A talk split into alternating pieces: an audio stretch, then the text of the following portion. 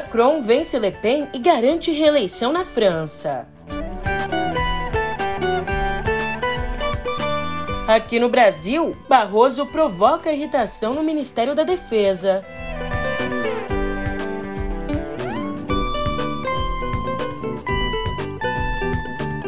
Por fim, Abraham Weintraub diz que nesse ano votará em Bolsonaro por falta de opção.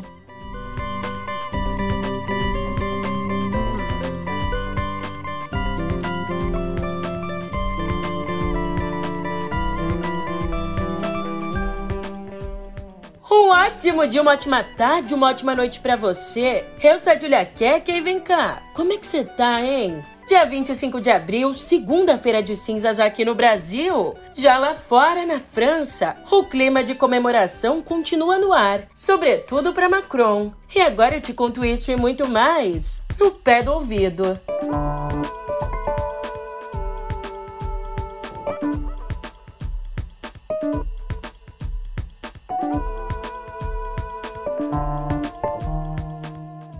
Cinco anos depois, Emmanuel Macron e Marine Le Pen voltaram ontem a se enfrentar no segundo turno das eleições francesas. E, assim como em 2017, o centrista venceu a disputa contra a ultradireitista, com as projeções apontando a reeleição do presidente com 58,2% dos votos, a primeira reeleição desde 2002, Le Pen reconheceu a derrota, mas comemorou o próprio desempenho. As mesmas pesquisas indicam que ela obteve 41,8% dos votos, ou seja, mais ou menos 12 milhões de votos, o melhor resultado da extrema-direita na história da França.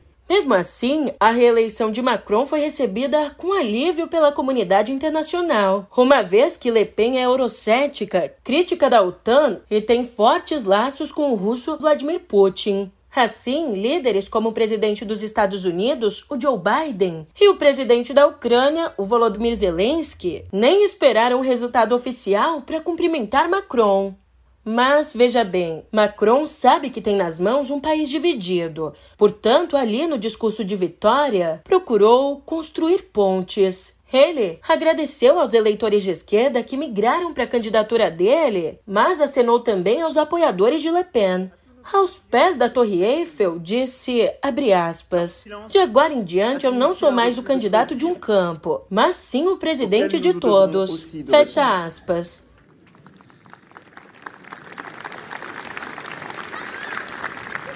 Je pense enfin à ceux qui ont voté pour Madame Le Pen, dont je sais la déception ce soir. Non, ne sifflez personne. Depuis le début, je vous ai demandé de ne jamais siffler.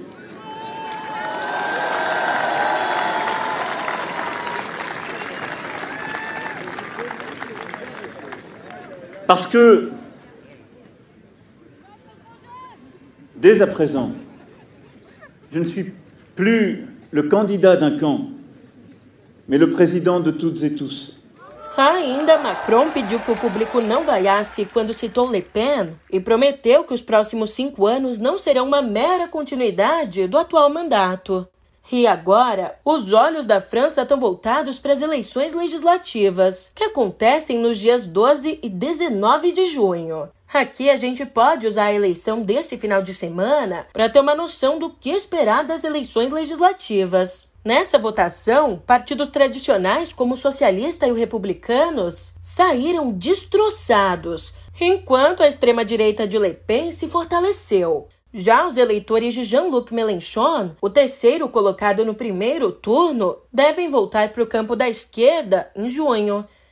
Nesse momento, Mélenchon está em campanha para formar uma bancada que lhe permita ser o primeiro-ministro. Como analisou o pesquisador Matias Alencastro, abre aspas.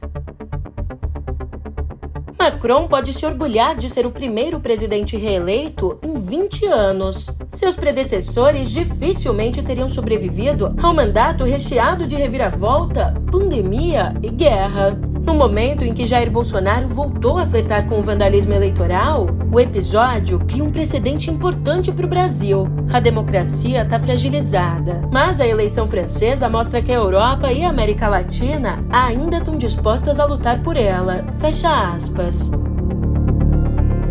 Já na visão de Jamil Chad, Emmanuel Macron foi reeleito para mais cinco anos como presidente da França. Mas a realidade é que a extrema-direita venceu. Marine Le Pen, filha do fundador do movimento, registrou uma votação recorde para o seu partido, com 12 milhões de votos contra 17 milhões para Macron e, como resultado do processo eleitoral, obteve duas conquistas. A primeira delas é que o seu movimento foi normalizado como parte do cenário político. Já a segunda é que o movimento ganhou status, hoje, de principal oposição ao poder. Mudando de assunto, mas ainda no cenário internacional, o secretário de Estado dos Estados Unidos, Anthony Blinken, e o secretário de Defesa, Lloyd Austin, se reuniram ontem em Kiev com o presidente da Ucrânia, o Volodymyr Zelensky, na mais importante visita de autoridades americanas ao país desde a invasão russa, que começou em 24 de fevereiro. Dizendo que os americanos não deveriam chegar de mãos vazias, Zelensky aproveitou a visita para pedir mais ajuda militar e econômica. Enquanto isso, as tropas russas passaram o fim de semana bombardeando a siderúrgica Azovstal, onde estão refugiados civis e os últimos combatentes ucranianos que resistem em Mariupol. Na semana passada, Putin disse que os soldados russos iriam sitiar a usina em vez de atacá-la, mas isso não aconteceu. O governo de Kiev diz que, no complexo, há cerca de mil civis e 500 soldados. Já aqui no Brasil, o ministro do Supremo, Luiz Roberto Barroso, provocou irritação no Ministério da Defesa e provocou essa irritação toda ao dizer que existe uma tentativa de levar as Forças Armadas para o varejo da política com o intuito de desacreditar o processo eleitoral. Em uma palestra virtual, um seminário promovido por uma universidade alemã, sem mencionar diretamente o presidente Jair Bolsonaro, o ministro disse esperar que os militares não se deixem seduzir pelo esforço de jogá-los à fogueira das paixões políticas. Ataques totalmente infundados e fraudulentos ao processo eleitoral. Desde 96 não tem um episódio de fraude no Brasil, eleições totalmente limpas, seguras e auditáveis, e agora se vai pretender usar as Forças Armadas para atacar, gentilmente convidados para participar do processo, estão sendo orientados para atacar o processo e tentar desacreditá-lo, então, ministro da Defesa, o general Paulo Sérgio Nogueira de Oliveira, divulgou à noite uma nota reagindo a Barroso e dizendo que a fala foi uma ofensa grave às Forças Armadas que, abre aspas, afeta a ética, a harmonia e o respeito entre as instituições. E, outrora, há muito tempo, expoente da ala ideológica do governo, o ex-ministro da Educação, Abraham Weintraub, disse ontem durante uma live ter sido caçado e caluniado. Além disso, ele afirmou que só vai votar para reeleger Bolsonaro por falta de alternativa. É por uma coisa maior que a gente acredita que a gente está lutando. E é por isso que nós resolvemos começar a contar. É... A gente foi atacado, a gente foi caçado, caluniado e até ameaçado. Vamos provar e mostrar e contar os detalhes. Nunca disse que eu vou votar no Lula na minha vida, nunca disse que eu ia votar em outro candidato que não o presidente Bolsonaro. A única coisa que agora eu falo abertamente é que a gente vai votar no presidente Bolsonaro simplesmente por falta de alternativa. Vamos votar no presidente Bolsonaro. Não vamos votar em nenhum outro candidato. O ex-ministro e o irmão dele, o ex-assessor especial da presidência Arthur Weintraub, entraram em choque com os Bolsonaro ao criticarem o induto ao deputado Daniel Silveira, condenado pelo Supremo. Sabe o que Abraham Weintraub escreveu no Twitter? Abre aspas. Xingaram meu pai de maconheiro e minha mãe de prostituta. Falam que eu sou oportunista, traidor, palhaço, etc. E nisso, a participação do topo do palácio. Cansei. E já que a gente esbarrou no nome de Daniel Silveira, fique sabendo você que a bancada bolsonarista e a bancada evangélica estão pressionando para que a Câmara reaja à condenação do deputado Daniel Silveira. Mas, até o momento, O presidente da Câmara, o Arthur Lira, sequer se manifestou sobre a sentença. Ali, aos colegas de bancada, Lira confidenciou que a timidez se deve a ameaças vindas do Supremo de barrar novamente o repasse de emendas do relator, o chamado orçamento secreto. Lembrando aqui que Daniel Silveira foi condenado pelo Supremo a quase nove anos de prisão por incitar a violência contra instituições de Estado e contra os ministros do próprio STF.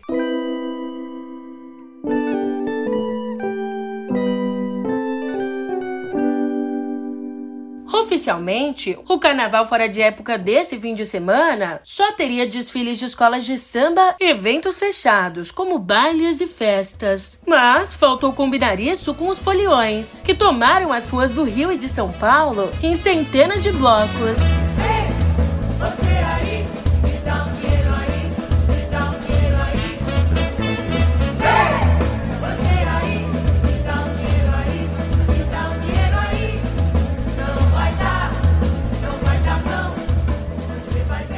capital paulista, o prefeito Ricardo Nunes disse que não iria reprimir a folia, mas, por via das dúvidas, os blocos não comunicaram às autoridades quais seriam os trajetos. Um dos maiores problemas enfrentados foi que, sem o apoio oficial, não havia banheiros químicos nas duas cidades, o que abriu espaço, imagine você, para cenas lamentáveis. No centro do Rio, o chafariz histórico da Praça 15 foi transformado num mictório. Em São Paulo, por outro lado, os blocos pedirão doações via Pix para instalarem os banheiros. Já Salvador, Recife e Olinda, palcos de alguns dos mais tradicionais carnavais do país, não tiveram festa, que ainda segue sem data para acontecer.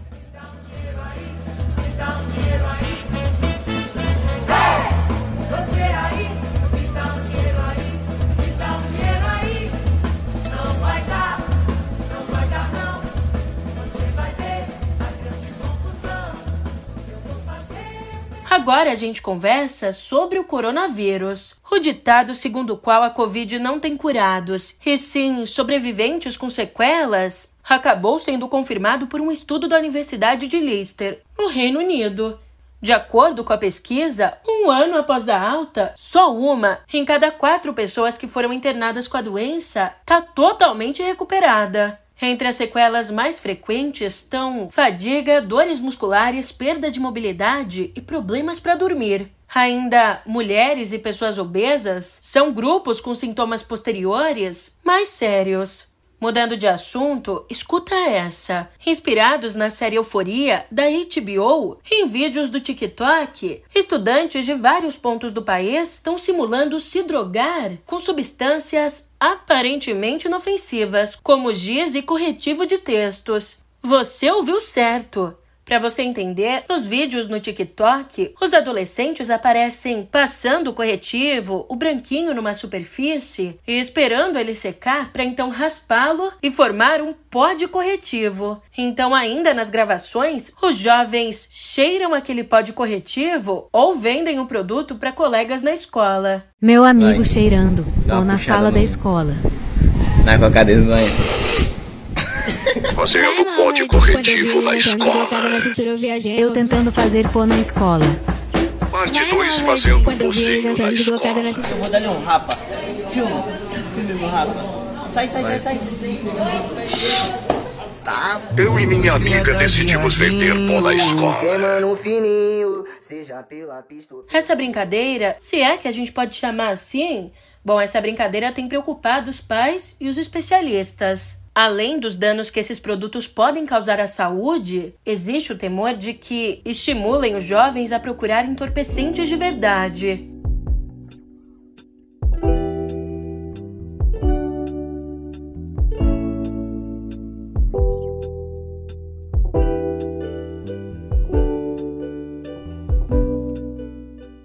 Pela primeira vez em 127 anos da Bienal de Veneza, duas mulheres negras venceram o Leão de Ouro, o prêmio principal de uma das mais importantes mostras competitivas de arte no mundo. A americana Simone Lee ganhou o prêmio de melhor participação na exposição principal com a obra Brick House, um busto em bronze de uma mulher negra que tem mais ou menos 6 metros de altura. Já a britânica Sonia Boyce levou melhor participação nacional com a instalação multimídia Feeling Her Way. Essa instalação reuniu vídeos com musicistas negras cantando a capela. Aliás, outra barreira rompida pelas duas artistas foi a barreira de representação nacional. Isso porque o Reino Unido e os Estados Unidos nunca tinham sido representados na Bienal de Veneza por mulheres negras. Outra notícia é J.K. Rowling segue empenhada em dificultar a vida dos fãs que tentam defendê-la das acusações de transfobia. Em uma publicação no Twitter, a autora de Harry Potter respondeu com, abre aspas, bem-vindo de volta, o tweet de um homem que havia sido banido da rede por uma publicação na qual dizia que preferia ter AIDS a apoiar a comunidade trans. J.K. Rowling acumula polêmica sobre esse tema desde 2020, quando fez postagens polêmicas no Twitter e lançou, sob o pseudônimo de Robert Galbraith, o romance policial Troubled Blood, no qual o assassino se veste de mulher para atrair as vítimas. Ela se defende dizendo que o personagem é baseado em criminosos reais. E vamos falar de uma das maiores apostas da nova fase do universo cinematográfico da Marvel? Vamos, porque o longa Doutor Estranho no Multiverso da Loucura não vai ser exibido nos países árabes. Isso porque a Disney se recusou a cortar a personagem lésbica América Chaves, o que levou a Arábia Saudita a proibir o filme. Por sua vez, os cinemas no Catar e no Kuwait interromperam a venda antecipada de ingressos sem dar explicações. Monarquias teocráticas, esses países tratam a homossexualidade como um crime. To protect our world, you cannot control everything strange. You opened the doorway between universes, and we don't know who or what will walk through it. Por fim, por aqui, uma despedida. Morreu nesse fim de semana Rafael Quente, um dos mais respeitados diretores de audiovisuais do país. Ele foi responsável, por exemplo, pelo clipe de Passarinhos do Emicida e da Vanessa da Mata e pelo clipe da música Hoje, da fanqueira Ludmilla. Quente também coordenava o projeto Estúdio 62, com artistas como Projota, Maria Gadu e Fresno. Nas redes sociais, fãs e músicos lamentaram. A produtora Cave, da qual era sócio, não informou a causa da morte do diretor, que se vai aos 42 anos.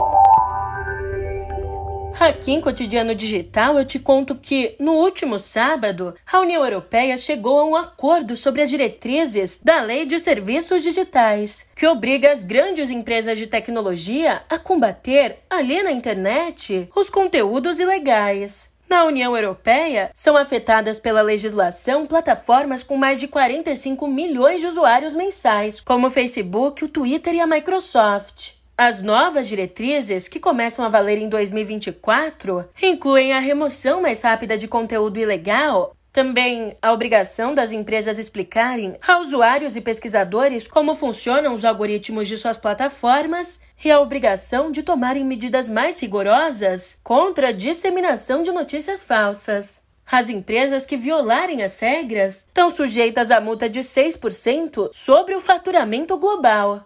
Lembrando que esse acordo representa um momento histórico para o bloco, uma vez que essas novas regras substituirão as atuais que estão em vigor há mais de 20 anos.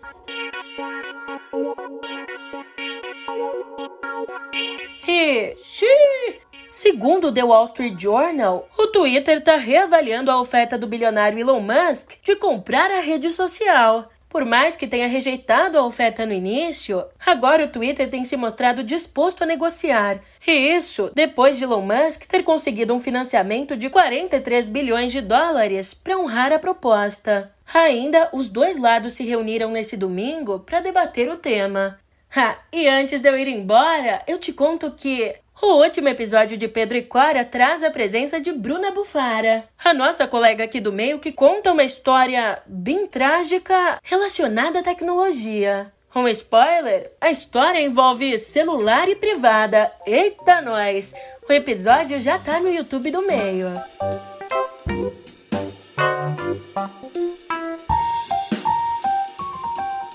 Agora sim eu posso me despedir. Eu tô indo nessa, um ótimo início de semana para você e a gente se vê por aqui amanhã. Até lá!